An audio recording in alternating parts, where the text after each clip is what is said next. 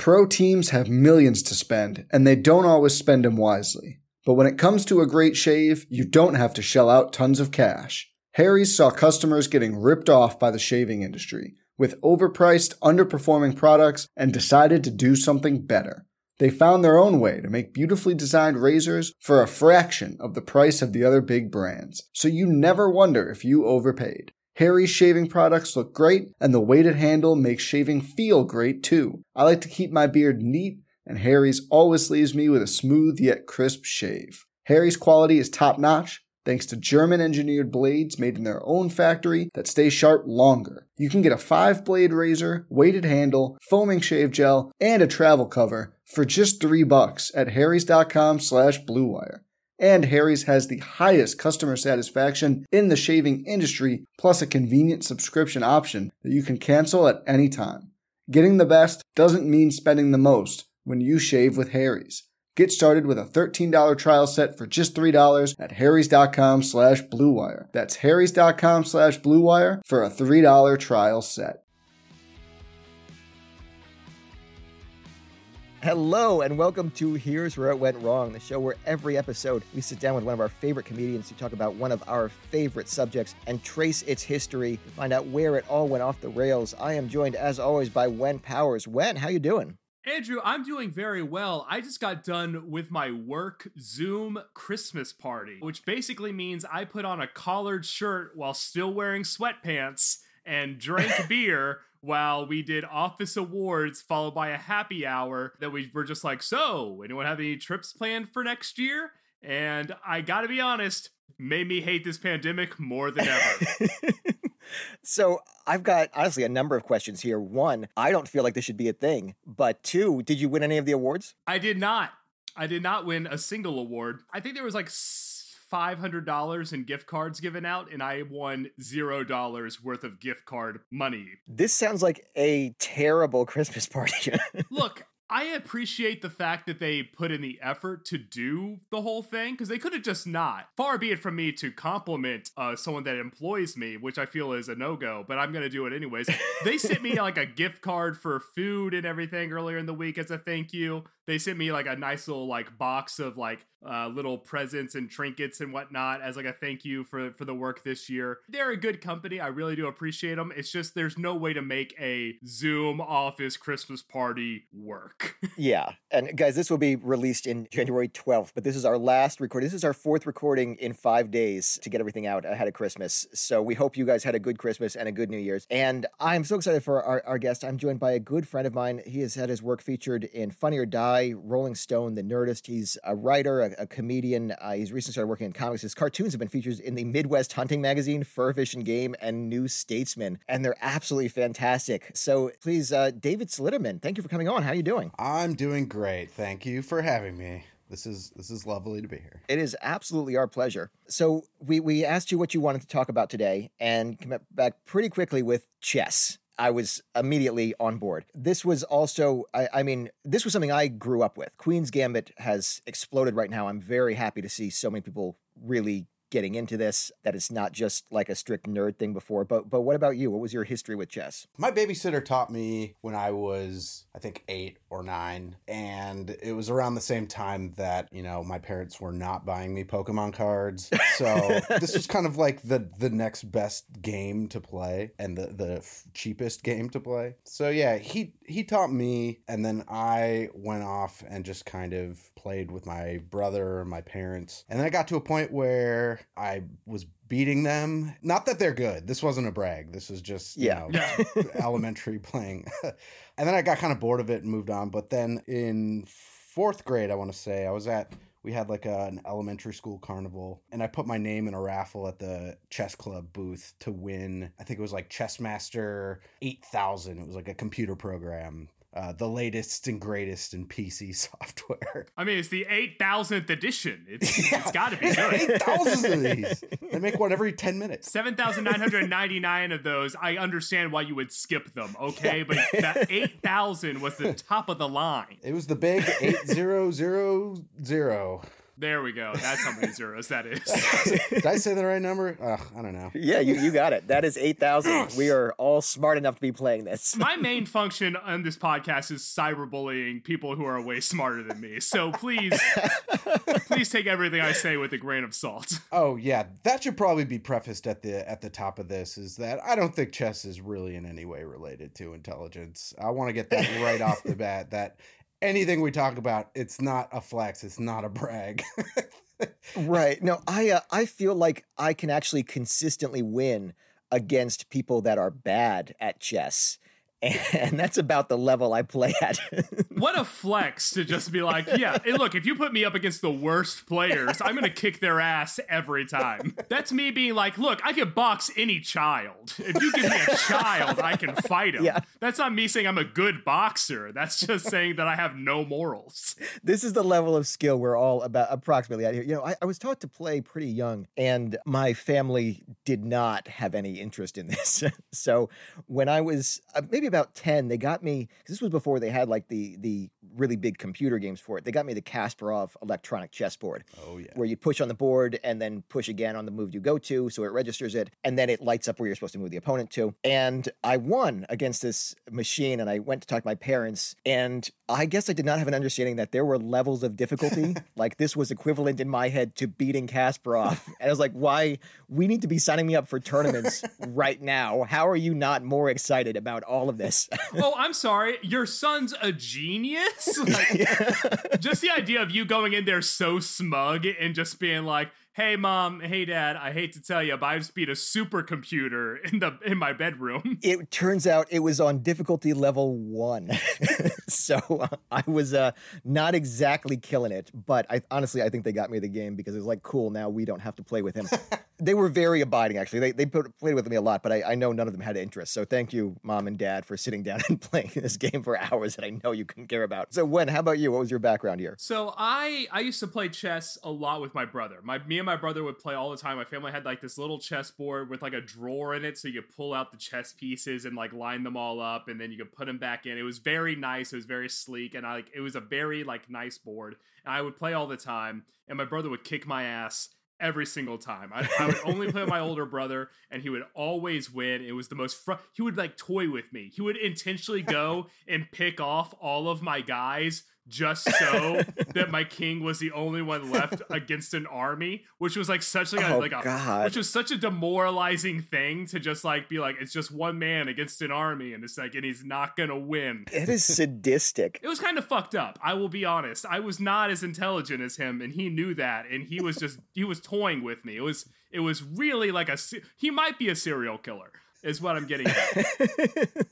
How much older was your brother than you here, by the way? He's two years older, which is like when you're a kid is significantly older. So like, yeah, of course, two years makes up the difference for chess like genius in my mind. Of course, but not old enough that it made him a sociopath for toying with a child. Yes, of course. Like this isn't just like yeah, my brother was 30 and I was 8. and like a big thing for me was I don't know if y'all remember, this is a deep cut. Remember the show Smart Guy on Disney Channel? Oh yeah. yes. There was an episode in there where like the smart guy, the little kid who was like a prodigy, could not win a chess tournament. So what he did was he only took advice from his brother who didn't know how to play chess and was able to confuse a supercomputer enough to beat it. And like that was my idea was just like what if I played so badly? what if I played with no strategy whatsoever and just like Leeroy Jenkins did the entire time? and I, that way I could beat the supercomputer, which was my brother. And it turns out that's a great way to lose every match against your brother. Yeah, it's the nerd equivalent of Mortal Kombat button mashing. exactly.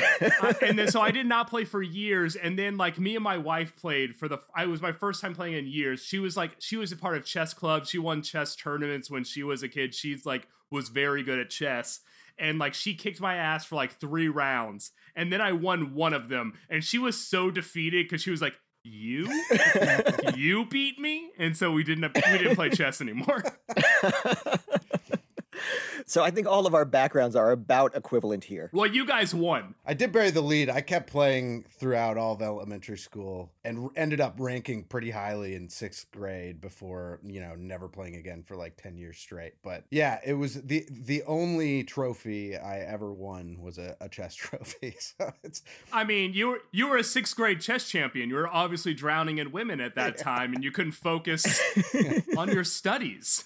Did you have a rating? I think I did. I mean, it was like an under uh, age 13 rating and um, i was on the o- other end of that but yeah i got a i got a nice tall trophy it's proudly displayed as the only trophy in uh, my parents house and uh, you know it's all been downhill from there Okay, good. So we've, we've got someone here that actually knows what they're doing. Because no, I, I actually very much enjoy it. It's something I would love to get back into. And actually, I was wondering if, if we wanted to do some kind of game for this. If, if afterwards we want to do some like Twitch live stream or something, oh yeah and uh, just watch David kick both of our asses.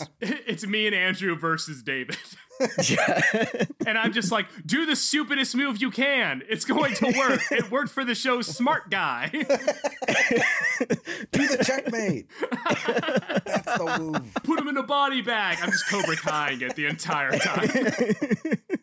Good. So, all right. Then after this, I'm actually going to have David teach me some stuff because I have always wanted to learn actual strategy for this beyond the basic of no, you got to control the center of the board. It's like, cool, but I don't know what I'm doing. So that doesn't help. Oh, I do have one more one more thing to add. In college, two out of three of my roommates were all chess teachers. Like they would actually go to school and teach people chess. And that was the other time that I played was them just being like, "And Seawin, this is why you're the dumbest roommate." As they just How are you not better at this? You have had so much exposure to chess champions. Yeah, I've had a lot of exposure to them beating me, and then I'd be like, "What am I going to be like? How did you do that?" Like they're smarter. They, they know what they're going. Like I have had them try to explain strategy to me, but then my eyes glaze over, and it's it's not a good look for me. my chess teacher, uh, my chess coach, I'll say, in uh, elementary school was, I think he had moved from Russia maybe like three or four years prior. Just had a thick accent, loved like classic, like romantic chess, described everything with like such a hardcore Russian accent that to this day, whenever I play chess, I hear him in my head saying, Oh, you've blundered, you've spoiled the game. And it's, it's be- I think it's the reason I enjoy playing, honestly. I just, I hear him in my head. if I had an old Russian man speaking in my ear, like like my guardian angel, I would love chess. So, so let's talk a bit about Queen's Gambit here because I really enjoyed this series. I did not feel like it was a great representation of chess. What did you guys think? What made you think it, it wasn't a good representation of chess? I, I felt like there was so much consideration that obviously they can't show you in a series. They, they can't show you an hour of sitting down and go, going over what the move is. This was is absolutely not a critique on, on the show itself. I get why it, it made people enjoy chess, and I, honestly, I think it's the way they should have done it. But watching it back, I feel like it was very much just the extreme highs and extreme lows. And part of what I enjoy so much about chess is that it is a build. It is this constant back and forth, and that there is so much in the middle where you don't know if you're in control. And there's a lot that is obviously lost there and, and not something that could be conveyed in TV. And I, I hope people that are getting into chess because of it don't get discouraged immediately when they, they see that it is more complex and it's like there because I think they put a lot of the complexities into the mindset rather than their strategy. That's that's why this game is such a beautiful game and it's one that you can really get immersed in. Yeah, I, I did think they took out a lot of the more boring aspects of the game, or I guess less uh, cinematic qualities of the game. Which you should do if you're making a TV show. Yeah, it's a It's smart right decision, call. even for a miniseries and not just a movie. Yeah, they they also had a lot of plot to pack in. And they also had an absolute genius as your main character here. And it's obviously she's going to be seeing chess in a way the world isn't seeing chess. This is, is not necessarily a representation of the game that we're going to be playing. But it's still, I thought, a, a very good story. And so when I talked about it in an earlier episode was how many people like immediately Googled this. Like, was this real? Did this really happen? They clearly captured something that made the public believe that this was a real story. And I thought they did a fantastic job with it. I will say, like from a cinematic standpoint, accuracy wise, it's one of the most accurate representations of chess Really? by a long shot. And I, I think part of that was like they had a grandmaster, Garry Kasparov was like an advisor on set. He would come up with either positions. Uh, whenever there was a chessboard on the screen, he would be coming up with what the position was, or you know, pulling references from old classic famous games and just setting them up. And it was all like Easter eggs. I don't know if you followed the the chess Reddits, just like analysis of every episode. They'd point out like, oh, this is this is the Night at the Opera game, and like, oh, this is Fischer versus Spassky, and like, it's just these little gems that you know one out of a thousand people is going to care about, but as far as like if you think about like i mean the famous examples of like when they play chess in x-men or any movie i just watched one movie the other day where he's like analogizing chess to war and they're like you know in chess the best player knows that you have to sacrifice pawns to win the game. And you're like okay that sounds cool but you know that's not like a big rule in chess. right. By the way, David made a face when I said I didn't think it was an accurate representation, and now I completely understand why. I want to be clear here that I do not know enough to be looking at the game and thinking, oh, nobody would have made that move. The moves made sense from this idiot's perspective. Uh, but from the idea of that they are showing you the highlights. The, the games themselves, yeah, I, I, actually really enjoyed watching the play unfold. For the bits they showed us, I really liked watching that. I, I, think the part that, for me, the very low level of understanding was just in the concept of what the experience was. But obviously, that's this is supposed to be heightened. This is a, a woman who is is dealing with alcohol issues and can believe she can only envision the board when she's high. This is not supposed to be. Oh yeah, this is going to be your chess experience. This is the grandmaster. This particular tortured grand Grandmaster's experience. Yeah, I will say I don't think the show did a good job of capturing what it's like to do horse tranquilizers for fun. they missed the mark on that one. but I mean, you guys both enjoyed this. I mean, I feel like everybody enjoyed this. Oh, it was great. It was a great show. As a, I mean, as as entertainment, especially when it came out. I mean, I like during the election, I like was watching it as just like a just like a oh, this is something that will keep my focus while the world is going insane over here. so like it was a good little escape for that. It was actually perfect. I will always remember the show as an election distraction. Yeah. Right, the one that kept me from going insane during during these few days. I'll watch someone else go insane. That's perfect. Yeah. And well, if, if you guys haven't seen it yet, uh, absolutely do do check it out. And do know that, as we have learned from David, that the actual gameplay was some of the most realistic you've seen in movies. You can also watch X Men if you want to hear about how you need to sacrifice your pawns. Those are the, your two options for chess in movies. Can you believe Ian McKellen and Patrick Stewart didn't know how to play chess when that movie happened, and they had they wait, neither of them did. Yeah, the two like coolest, most like they're knights. They they have pieces named after them.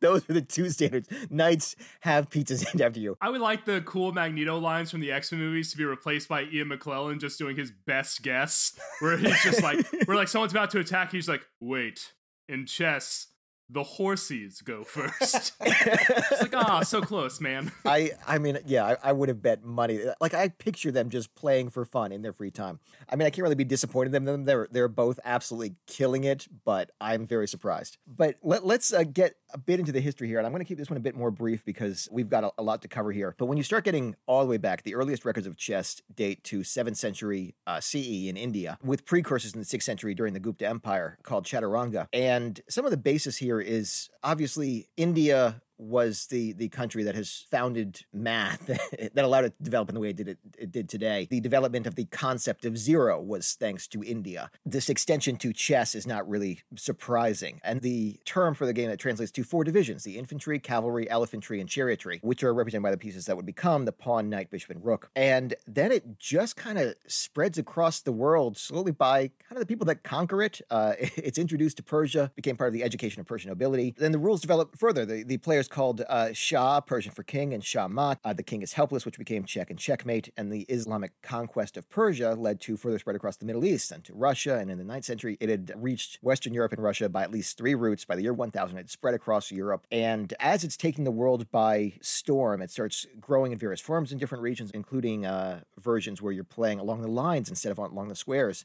And of course, as it gets popular, we reach the thing that we do in so often our history episodes. We start reaching these church sanctions about it. Wait, wait, wait. I just want to say, like, I like how there are different versions back then because, you know, I play Star Wars chess. Yeah. like we're, we're still we're still innovating this game. Yeah. yeah, forgot to mention I did have a Simpsons chessboard that I I definitely led to a lot more growth than uh, than a regular boring old chess game would have done. I had a, a friend with like a dragon chessboard and it actually made me a better player because you couldn't tell any of the pieces apart, so you had to remember where everything was.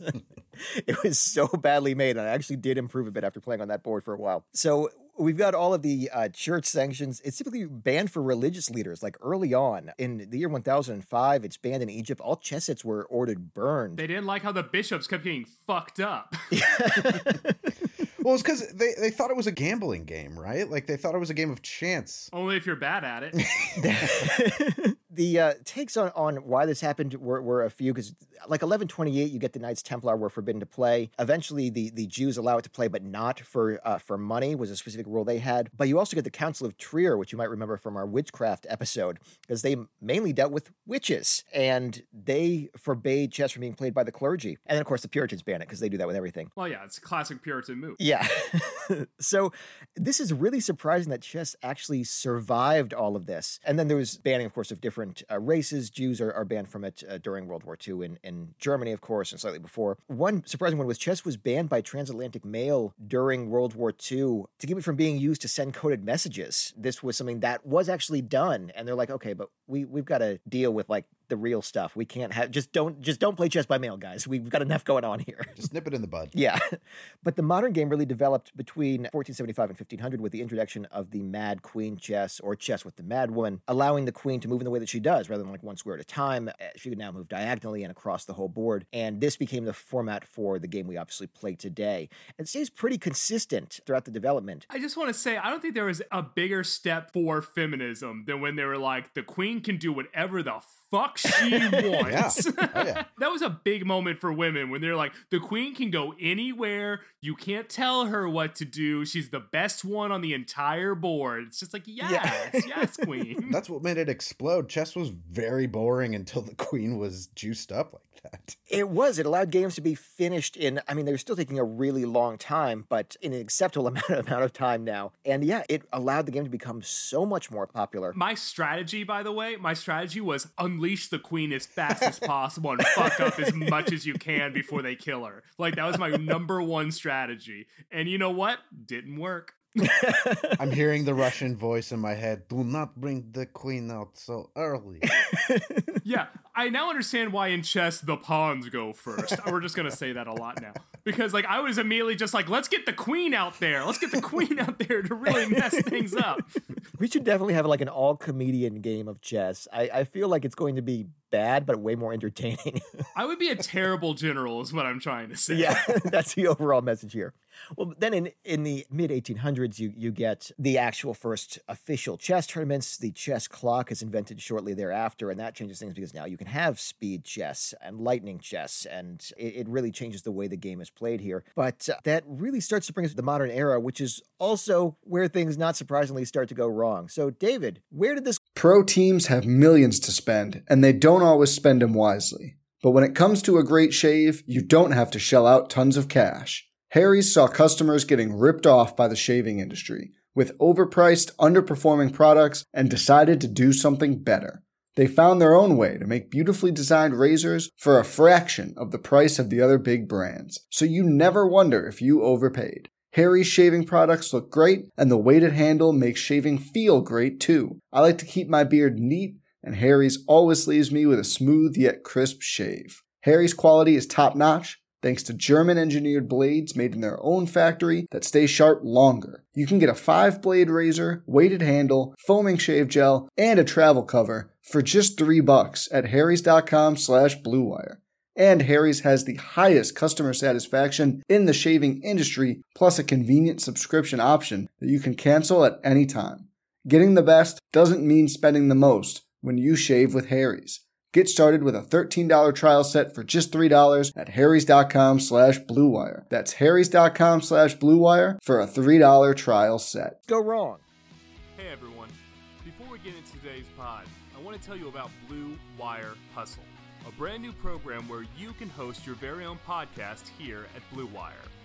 Hustle was created to give everyone the opportunity to take your podcast to the next level. Or if you want to host a podcast and just don't know where to start, Hustle is the perfect place for you. As part of the program, you'll receive personal cover art, Q&As with Blue Wire's top podcasters, access to our community Discord, and an e learning course full of tips and tricks. And on top of that, we'll help you get your show pushed out to Apple, Spotify, Google, Stitcher, and all other listening platforms. And the best part is, you can get all this for only $15 a month, the same rate as any other hosting site would charge you just for the initial setup. So, whether you're starting from scratch or have an existing show that you want to grow, Hustle is an open door to leveling up your sports experience. Acceptance into the program is limited, so get your application in today. To apply, go to bwhustle.com slash join. Check out the description box to find out more, but that's bwhustle.com slash join. So, David, where did this go wrong? Well, so my favorite part of chess time was definitely, you know, like the romantic 1800s period of chess where it was like people were playing for the art. You'd look at these games and people would make just bonkers moves, you know, sacrificing their queen for no seemingly no reason and then swooping in with another piece or sacrificing all of their pieces. And and like the other player would also at times be helping. Like it was more of like you were both collaborating in this piece of art like building to this awesome game. And it was very cool and very fun. And then obviously theory started coming in and people started planning out positions. And I think the two kind of sides coexisted. You know, you had people saying, okay, there's good openings and bad openings, there's good mid game strategy and bad end game strategy. You can still find romantic flares, but you know, you don't have to be a dumbass about it. You can uh, you can meet halfway. I would say the point where it really started to go downhill was the introduction of computers and the analysis and the uh, ability to to look at a game objectively and say, no, this is the 100% right move or this is the 100% wrong move. It's such an interesting development because it seems like computers would be ideal for this. I mean, this is largely a mathematical and, of course, a very strategic game, but it did really usher in this new era where instead of playing instinctually, people are memorizing move sets and trying to come up with what is mathematically the best move. And computers have obviously reached a point where they're close to unbeatable. Certainly, the, the top players still get wins in, but they're not really winning a full tournaments against them. I think they're unbeatable. I think they are literally unbeatable. Did Magnusson ever play them? Carl Magnusson is the current uh, champ, by the way. I think he refuses because he knows. That's the crazy thing, too, is that like chess, if you talk about games in terms of solvability, uh, like checkers as a game was solved, I think kind of recently. Like they figured out, okay, if you go first, here's the perfect amount of moves and you will win. Connect four. Guess who has been solved? Yeah. Pac Man. Pac Man has a strategy. There- I, by the way, I said Magnusson. It's, it's Magnus Carlsen, who is uh, who is the it's just a kid. He's like 22 now, at the highest ever chess rating with a 2882. That's a bad sign for him, and we'll get into that later. Yeah. well, and uh, co- but computers have achieved a rating of 3,187, and it's in the 80s when they start being competitive. By the way. Like the, the origin of this is the Mechanical Turk, which came out in seven, 1770, which is this box with supposed hidden mechanics inside. And this is this unbeatable chess machine. And it lasts for about 80 years. And it's just a guy inside moving it by magnets. But they're getting chess masters to do this. And people are coming just to lose to the Mechanical Turk. And it was absolutely incredible. And also, they've got chess masters willing to sit in a box and move move these pieces around with magnets. And they don't get the glory. It's like uh, it's like the end of the movie Prestige. It's standing under the. It's for the love of the game uh, and for, you know, just fucking with people mostly. Uh, but look, I mean, Turing worked on this. In, the 80s, you, you do finally get them becoming competitive. But then the big one, when things really change, is Kasparov and Deep Blue. I don't know if you guys remember this at the time. I think I'm older than both of you. But I, I followed this at the time. And uh, this is a six game series. Kasparov won one, uh, drew two, lost three. The second one, by the way, which he d- does lose, he accuses IBM, Deep Blue, of cheating, of somehow knowing his moves ahead of time. This is still kind of considered impossible and, and the breakdown of this is what they figured out is it's not just about studying the moves uh, or studying the mathematically correct moves it's about studying the past players and this is why this 1997 improved version from deep thought which kasparov did fairly well against in 1989 is so advanced because now they've started programming the uh, deep blue based on previous grandmasters style of play. They've also now uh, the technology is advanced enough that deep blue can be considering his moves to 11 and 12 moves out and the depth of this play has advanced to a point where players have suddenly said look if i mean he can calculate 200 million moves a second. We can do strategy. We're good at this. But when someone can calculate every possible option and see the most likely one, which is where you get something like a smart guy, where it's like, oh, if I do something stupid enough, it won't know what I'm doing and I can extend the play. Because I think from this game, they, they had actually said you don't have to beat it, you just have to last long enough. I think one of those games, Kasparov actually did do a crazy, like, considered bad opening because he was like, this is going to throw off the watch this, this computer's gonna suck. And it, it got it, it whooped yeah. No, he did try a couple unexpected openings. And then the computer was just like, checkmate. yeah.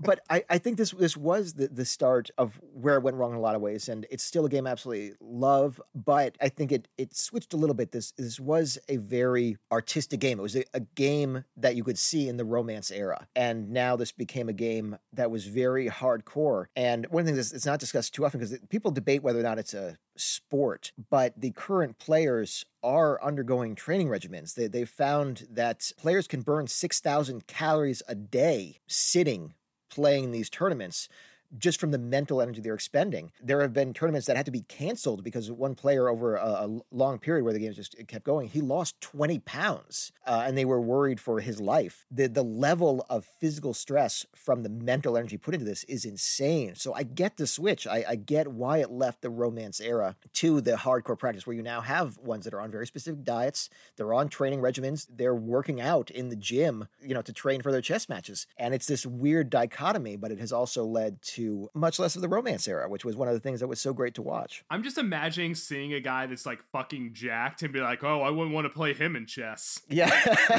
like, I'm not going to play Chris Hemsworth. Have you seen that fucking guy? That's like, that's a master chess player's physique right there. Yeah. Uh, Magnus Carlsen, uh, obviously we mentioned but before, he used to drink orange juice beforehand. Uh, he said now he he gives up sugar supposedly for the months before a tournament because he doesn't want to deal with the the dip in energy. He was you know saw a nutritionist, and then these people are being trained people that trained athletes to get them in shape to compete in chess tournaments. And it's incredible the the depth of the game, and that is actually one thing that I very much enjoyed about Queen's Gambit 2 was that they showed why and how people got so obsessive over this uh, even in an era where it hadn't quite reached that level. Uh, obviously, this was before computers, but but still on a personal level for these players, it was it was always there because yeah, th- this was something that you devoted your life to. Well, and if you think if you like look at all of the top players and their ages or track you know top players as they age and how how they progress in ratings like you do see there's kind of a, a median age around 30s and then and then people dip and it's not because your brain gets dumber as you get older it's it's that it, it takes a lot of concentration and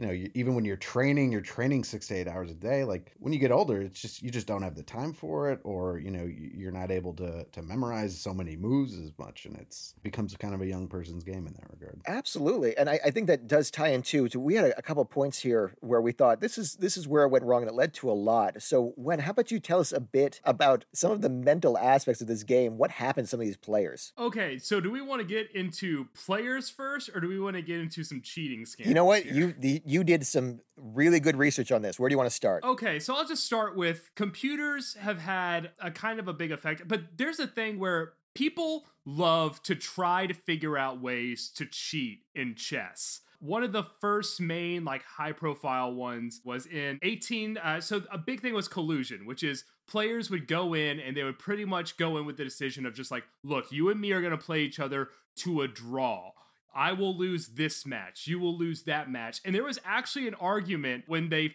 figured this whole thing out when they came to them and said, You guys can't do this. The response was pretty much there's no rule that says we can't decide if we're going to win or lose a match beforehand. It was the Air Bud defense. Of, I mean, yeah. yeah. They're like, You're not the boss of me. You can't tell me I can't lose a match if I want to lose a match, which is an insane argument just right out the gate. Some of the strategy behind this was that it's the the physical tool we talked about. They don't have to play this game anymore. It's not just going to damage their rating too much to, to play this game to a draw. And they are in much better shape for their next match than their opponent's going to be, who paid, played a potentially eight hour game and had to win it. Yeah, and uh, basically they went through and they were like uh, recent, uh, not recently, but in the last century, they went through and they looked at all the world chess champion matches, and they realized that the Soviets had been colluding with each other for like 20 straight years, which is why they had like an unbeatable record because they kept going in with the mindset of just like, look, you scratch my back, I'll scratch your back. And they pretty much all went in just knowing exactly who they were going to get to that last match. And the Soviets also did something that they've done with gymnastics and, and ballet and other arts in that they took so much national pride in these games, which is surprising when you, you find this result, that they would sponsor their players. You know, their players would get paid to play chess. And that is a huge advantage when you're facing an American who is kind of needs to win this tournament in order to survive. And not even just that, but like in the 60s, 70s, the, the you know, the kind of the, the pinnacle of both the Cold War and chess. Um, like Russia, Russia was, they were like going through every single school, testing all of the five year old children, like pulling out the good, the, the ones who showed promise, and then just teaching them nothing but chess for the rest of their lives. Oh yeah, it was intense. And and they obviously gave us some of the greatest players of the world, but also there is this 20-year period where it's like, guys, we know this is technically allowed, but come on, you can't you can't keep doing this. like stop, stop, come on. Like, could you imagine LeBron James going out there and just being like, "Look, there's no rule that says I can't yeah. lose the game on purpose." Like that ruins so much of the fun. I mean, I guess you also get like Boris Spassky is the chess Beyonce, really, if you think about it. That is the first time we have ever heard that sentence. oh, I say it every day. Yeah.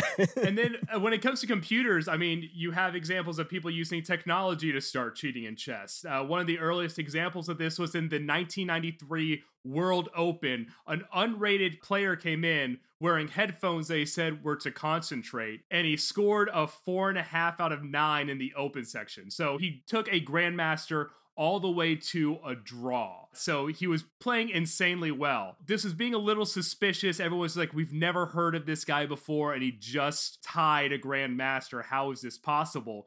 So they had him take off his headphones and then they asked him basic chess questions and he couldn't answer any of them. He was having somebody watch the match and tell him where to move the horsey and things like that. He did not know the game of chess at all and they never figured out who he was like talking to. I, that, so that's a one example. Another big one, 2010 uh, there are three French players. One was in the tournament, one was at home watching the tournament on television and entering in the moves into a computer to figure out the exact right move to make. And the third guy was in the room of the tournament, standing up and like walking to different chairs and like sitting down in them to signal what the next play should be. So just imagine like just one guy looking up to watch another man just kind of run around and like sit in a chair and like stare at him. You know, I did that with the game Battleship uh, at recess when I was in first grade. We had someone writing on the whiteboard the areas to call out, and I would just sit and read them. Wait, what is the benefit of cheating at Battleship? What was? Because you win, you win the war, you win the battleship. I use I use the French one and the headphones one because uh, those are like the most interesting examples. Because the rest of them are purely somebody saying I have to go to the bathroom, going to the bathroom, and either calling a friend or using a smartphone app. Like all the major cheating scandals in chess are somebody being like, "Hey, do you mind if I take a five minute bathroom break?" and then going in there and being like how to win chess Google. what my favorite one though that, that you had found here was a guy who did just that except instead of like using a program, he's just playing a chess game on his PlayStation. On his yes, he had a PlayStation Portable that he brought into the bathroom, and like he lost. Like it was not like it was not like an expert program. He was cheating, but like he was using the worst software to possibly cheat of just a PlayStation game, and he got his ass kicked. Also, how bad do you have to be at cheating to be cheating and losing, and them still to suspect you of cheating? like you are bad at all aspects of this. You're suspiciously bad. You're bad in a yeah. weird way. You're bad in a way that I would expect like Crash Bandicoot to be bad. Yeah. Why are you playing such a Crash Bandicoot style of play? so this is yeah i mean you're right. There was a, good deal of this and eventually once we reached the era of computers it was basically the same thing. It was someone found a way to sneak a computer in and it was effective. It was it was largely effective. Obviously it's going to be more challenging at the top levels when it's not, you know, when they've got to sneak this this program around. But it happens far too often, uh, and I think this also speaks to the change in what was once a gentleman and a gentlewoman's game. This has become so highly competitive. Again, not that it, wasn't before, but in a very different form now. Which, when I, I think, also brings us to some of the mental state of some of these players. Andrew, I did so much research for this. Oh my god, there's no paper that links the reason for this. I've no like direct correlation for why one leads to the other. And I'm going to like try to be as respectful in my language as possible when I say this. But people who play chess to that level are very likely to lose their fucking minds. I think that's the most respectful way I can say that. There are so many examples of chess players that just went off the deep end so far that it is mind blowing to me. By the way, I appreciate how much work you, you you did researching this. I know every episode I say I did so much research on this, and I know you did on this this one too and I we we want the public to know how hard we work for you for the listeners. We appreciate you being here. So what I started looking into around this was the percentage of actual geniuses that have gone crazy because it's something that's talked about quite a bit. But it's it's obviously just one of the challenges of psychology as being a soft science is that there is not so we can point to and say, you know, this is exactly what we found because you find some articles where they say this happens a lot. One of the more recent ones I found from a psychology professor at Harvard said when you look at the statistics, this is not happening that much more often with geniuses. In fact, it might be happening less what you do see is geniuses thinking non-linearly. They're thinking in ways, uh, and because of that, approaching things in ways that are unappealing to the public. They also might be more prone to certain things. Uh, again, this was a separate article where they said they seem to be more prone to things like bipolar disorder, but actual things that might be qualified as this insanity, not really, this Harvard professor posits. It's more of the fact that the way they think is not considered acceptable to the public. However, you see a much more extreme version in chess where maybe it's just one of those things where the public latches onto it because every time it happens, it's this huge thing. But we did have a number of chess players that seemed to suffer from schizophrenia or some form of insanity. You also have people like Bobby Fischer, who was just ragingly anti Semitic. And I hate that he got painted in this corner, uh, in the same category as being insane. It was like, maybe he just hates Jews, guys. I'm, I'm a Jew. I've dealt with this before. okay, so let's back up. So, for those who don't know, Bobby Fischer was a child prodigy. When he was 13, I believe, he played in what was known as the game of the century. He is barely past a child. He, you know, he is a, a newly minted teenager. And he plays an international chess master and fucking wins. Like, that is how good he is at chess. He barely has, like, puberty going through his veins, and yet he has the mental capacity to beat one of the greatest players in the world at chess. And as an American, from Brooklyn, no less, with zero training. Oh, yeah. He was an absolute prodigy. When he was 14, he became the youngest U.S. chess champion of all time.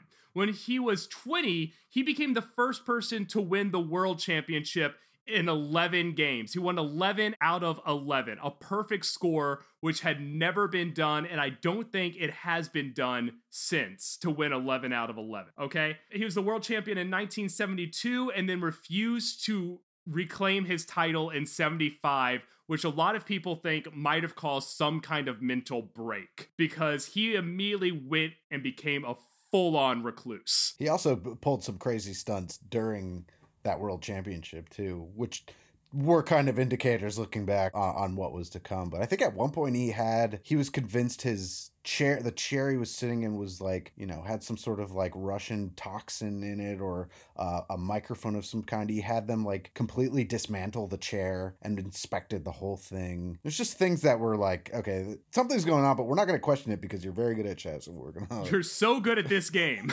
Right. He also had this thing where he would enter tournaments and for an agreed amount of money and then as soon as the contract was signed he would demand more. He was one of the most challenging to work with in general and things that generally suggested in stability. And again, his, his style of, of play was very out there too. And for the most part, this was accepted. And he's again made numerous anti-Semitic speeches. He, he claimed Bill Clinton was a secret Jew and the CIA were all, all Jews, and it was a lot of really like not that like oh this guy might have an issue with Jews. It was like hate speech and constant, and it was kind of constantly pushed aside too. It was like yeah, but he's so good. But the man can play the hell out of some chess. right it's actually not until 2001 when people finally say, okay, this is too far. So, when? What happened in 2001? In 2001, I'm not sure if you heard about this, but 9 11 happened.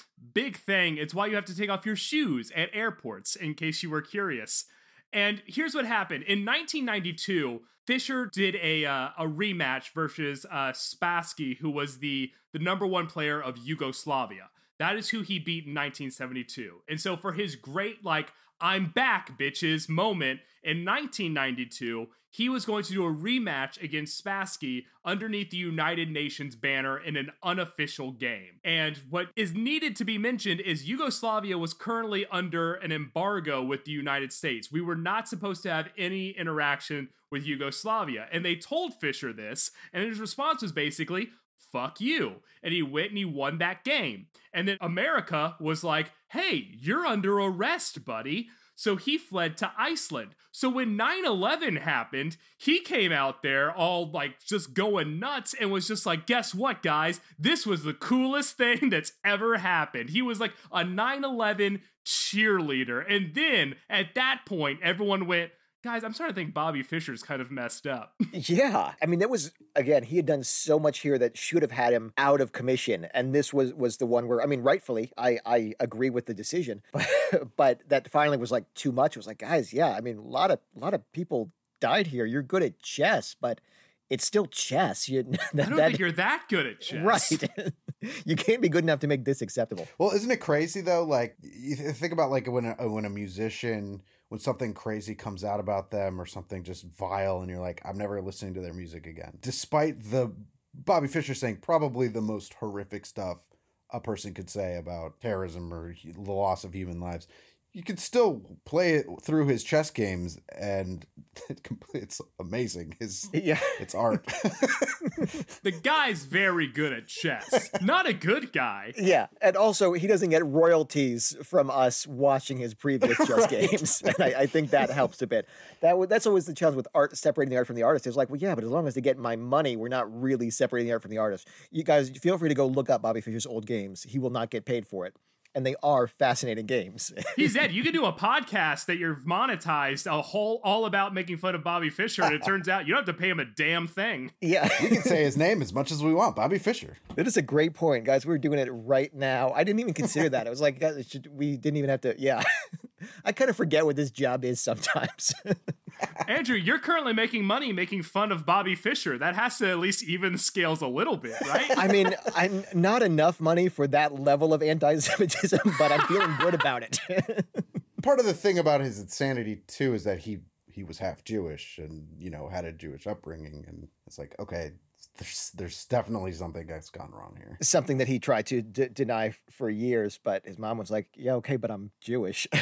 so it was. I, I think one that, that, I mentioned more because when you start reading the accounts, and I, I think also because I read them uh, again shortly before the show, and there are some of the more horrific anti-Semitic statements. Like there, there's enough. I'm a comedian that's on the internet. I get this a fair amount, but these are some of the more horrific ones you'll you'll see. And I dislike the idea of linking that with insanity because it's something that you do see in normal people and is not uh, a result of, of mental illness. It was just part of who he was, but that doesn't mean that there wasn't a mental illness component as well. Okay, Andrew that guy, okay, we can maybe say there wasn't mental illness there. So how about I tell you about another chess player? Are we going to hit Morphy because Morphy got some stuff going on? Morphy's got some stuff going on. So yeah, let's get into let's get into Paul Morphy, who is known as the pride and sorrow of chess, which I got to say incredible epithet to have on your name. Yeah. Paul Morphy became one of the best players in New Orleans at the age of nine. Like, people would come and try to play this nine year old in chess and he would whoop on them. Yeah. At 13, a visiting Hungarian chess master was beaten in three games by Paul Morphy. And once again, 13 has to be some kind of weird age where all of your chess superpowers come out because it always is like 13 it's like and then he became really good at chess i don't know what it was That's actually when you're uh, when the X Men developed mutant powers too. So I was just thinking that. It was like, all right, I think we got this.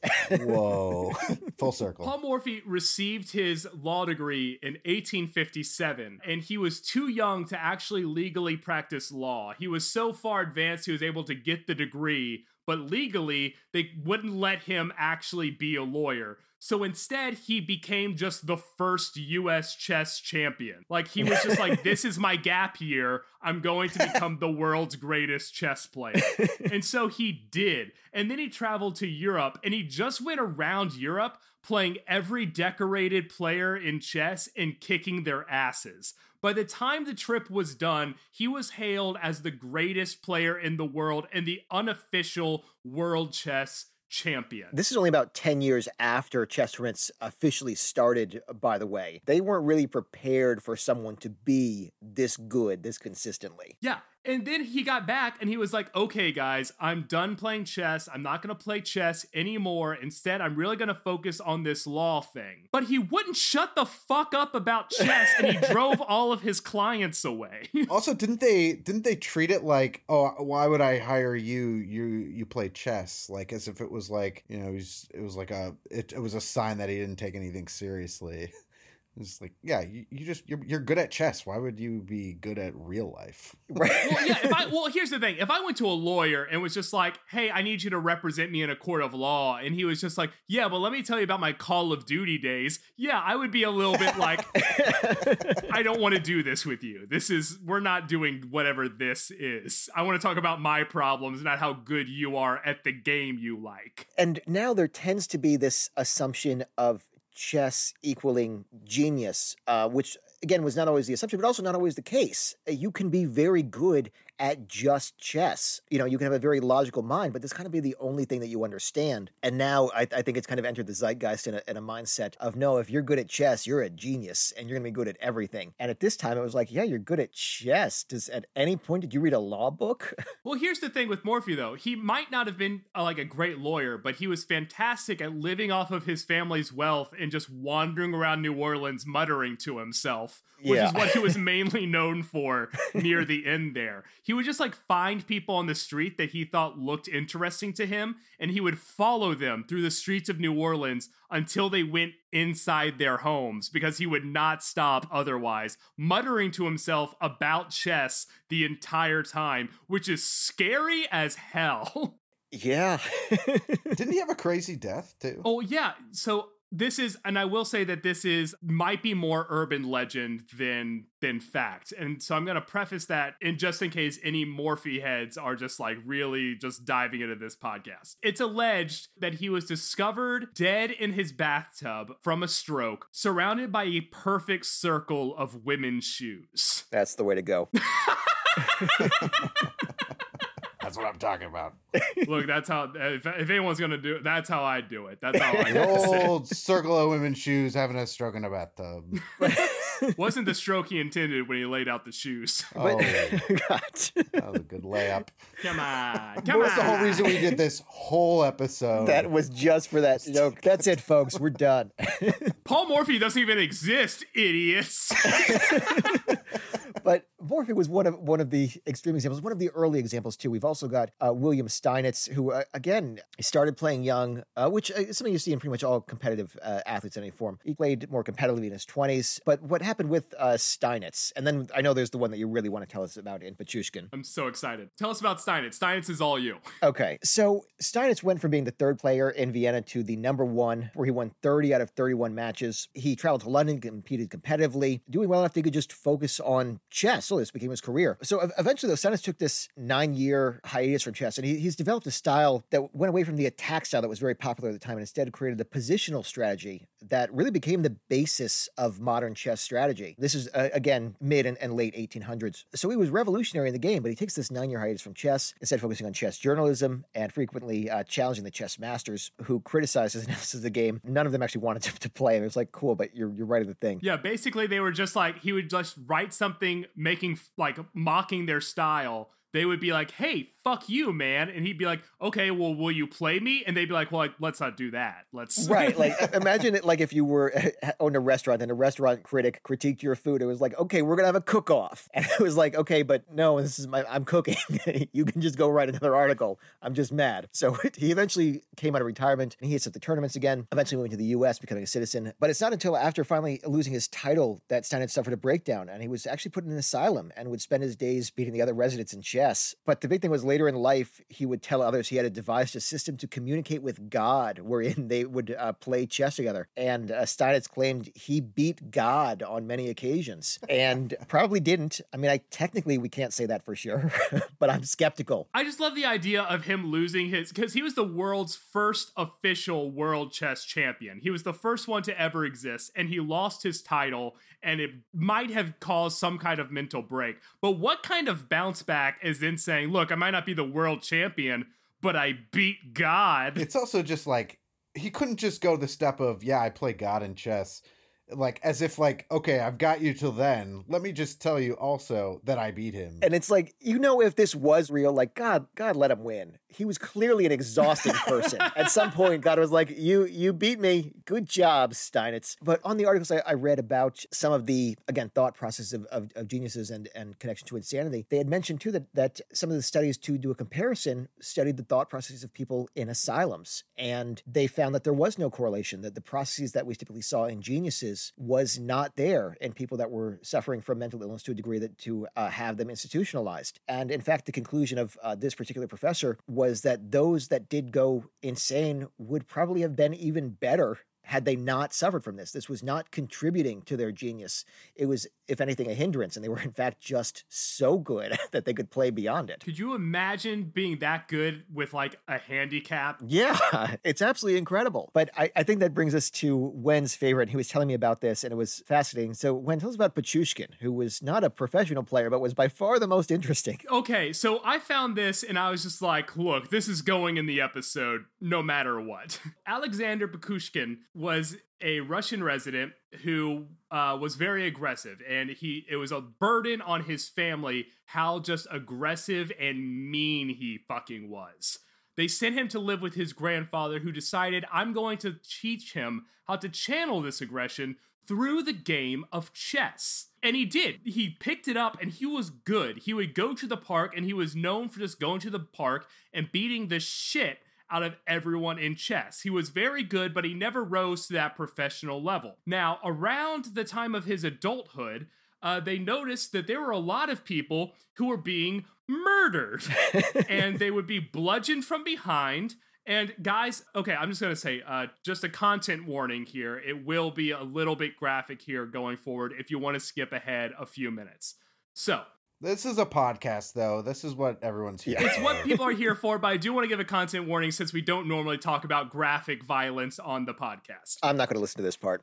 Please don't. Uh, so he would bludgeon people. This Kurt killer would bludgeon people in the head and then shove a full vodka bottle in to lobotomize them as just a way of just like as an extra kind of fuck you to whoever he just murdered. I don't know the exact reasoning here. I would be very concerned if you did. Yeah. Yeah.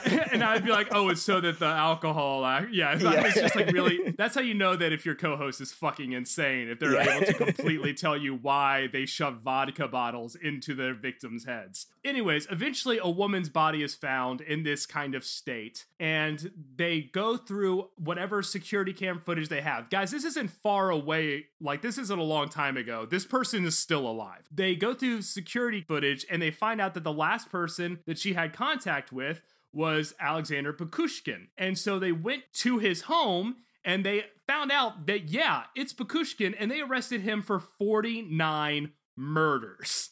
40 nine murders. I'm gonna say it. That is that is too many murders. That's way more than you want. And when they arrested him for them, his response was, "There's 11 more you guys haven't figured out yet. Can you add those on?" what the fuck? Wasn't he trying to get 64? He was trying to get the number of squares. Well, yes, he was trying to get 64. He was trying to get 64 because when they went through his home, they found a chessboard.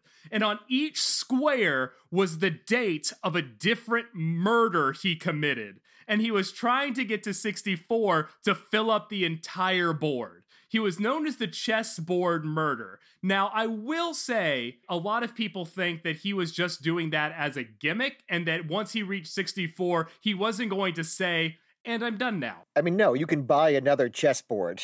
He was going to buy another chessboard. Like this guy was not going to stop once he hit 64. They didn't get him right at the end and keep him from finishing his dream. He was definitely going to do another game. There was going to be a shoots and ladders style set of murders if the chess thing finished. But that was the most insane thing I had ever read and I was like this is going in the fucking episode. It's absolutely horrific, and and again, this this was the the chess tight in this place. I think is is a lot more like I feel like this was a guy that just wanted to be really good at chess. It was like you can't you can't force this. You're not like I get it. You enjoyed playing with people in the park. You don't need to make this your whole thing. If you can't beat them, murder them. Yeah. this is his catchphrase when this becomes a movie in like four years. But like he's alive. He's not dead. No, this was recent.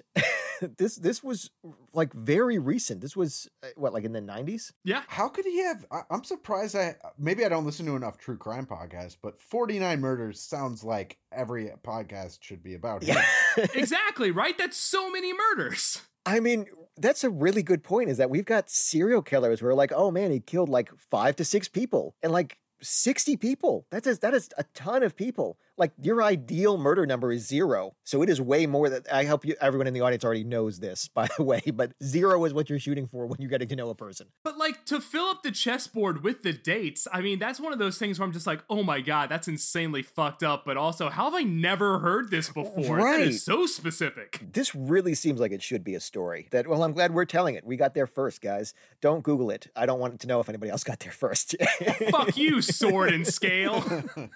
well, I, I think that is uh, generally what we love about chess. That it has an absolutely fascinating history. I really do enjoy games. I, I love board games, but there have been very few where I have felt as immersed in a world as I did in chess, and it was something that I could very much get into. And uh, what we've so strongly disliked about it is, of course, the 49 murders. Yeah. the 49 murders is really like the, the worst part.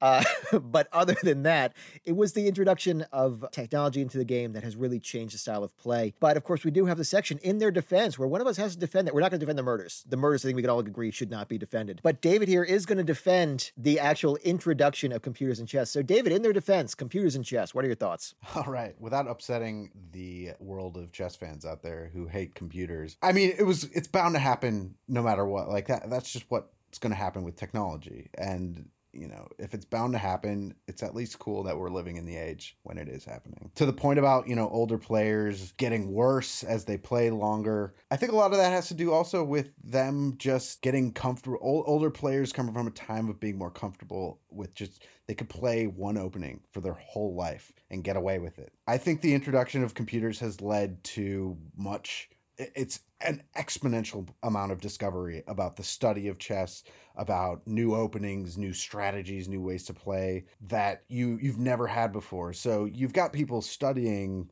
you know obviously a lot more than they used to but it's well meaning and and it actually does produce very interesting results in that you know you're able to gut check these things it, moves against computers you're able to get better uh, and see yourself get better by by mathematics. There's also you know people who you know might not know many people who play chess like i played my parents and my brother for a while uh, when i was a kid and then i had a chess program and i started playing that and that's when i started getting good. So it's you know the teacher and you, that you can have in your pocket on your phone. I think it's while it's making people cheat at a far higher frequency, especially now in in COVID days, everyone's playing online. Chess tournaments are being held on online. It's very easy to cheat, but I think it does just kind of cause people to try and be better. There are ways to detect cheating uh, in certain moves that you can make. They're getting good at uh, better at snuffing it out and, and, and finding out if you if you are cheating. Yeah, I don't know. I, I think it's led it's leading to a new era that is completely unexplored, and we're we're all figuring it out together. I'm in for it. I'm in for the ride. I actually agree. Again, that that game that I had as a child was a big thing for me. I kept that for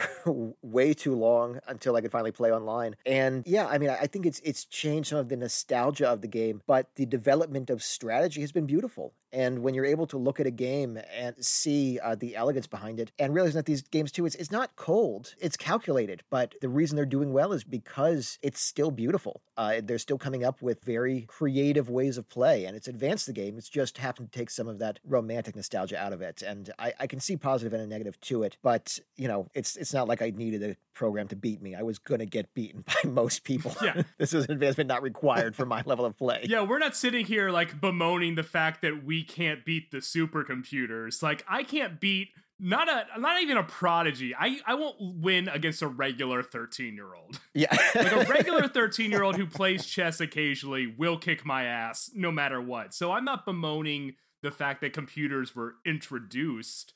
I mean, and there's a lot of games that you know you could say that like some people say that you know computers can ruin baseball and it's just like no because you're not playing against a computer all the time. Like yeah you're going to play one-on-one against people. It does make cheating easier but when the game is played you know to the best of your ability by two people the, the game is still pure. The, the computer does not have to be involved if you don't want it to be. And i, I think something we've seen and, and this is coming up in so many episodes that, that have, have, dealt with the history is that there will always be romantic nostalgia in humans. The, the game has definitely changed but it doesn't mean it was always this pure romantic era thing we view it to be now. There's always going to be that thought when considering that there is a different style of play now. The way we saw it when we were kids doesn't mean that's the way it always was. And I personally am just glad that it is becoming more and more mainstream. This really is a beautiful game. And if you haven't played it, uh, we hope you will. Also, if, if you enjoy this episode, if you'd like to see us play, we always have the link to our DMs in the comments. Let us know if you'd like to see it. We can set up a Twitch stream or something and have David kick both of our asses.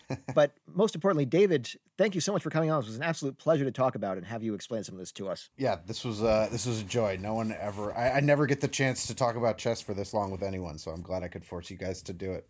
yeah. yeah. Thank you so much for doing it, and especially letting me indulging me as I talked about people who suffered from mental illness while I laughed. That's uh, it's not a great look, but it's what I did. Yeah but it's recorded forever yeah. and ever. that won't bite me in the ass.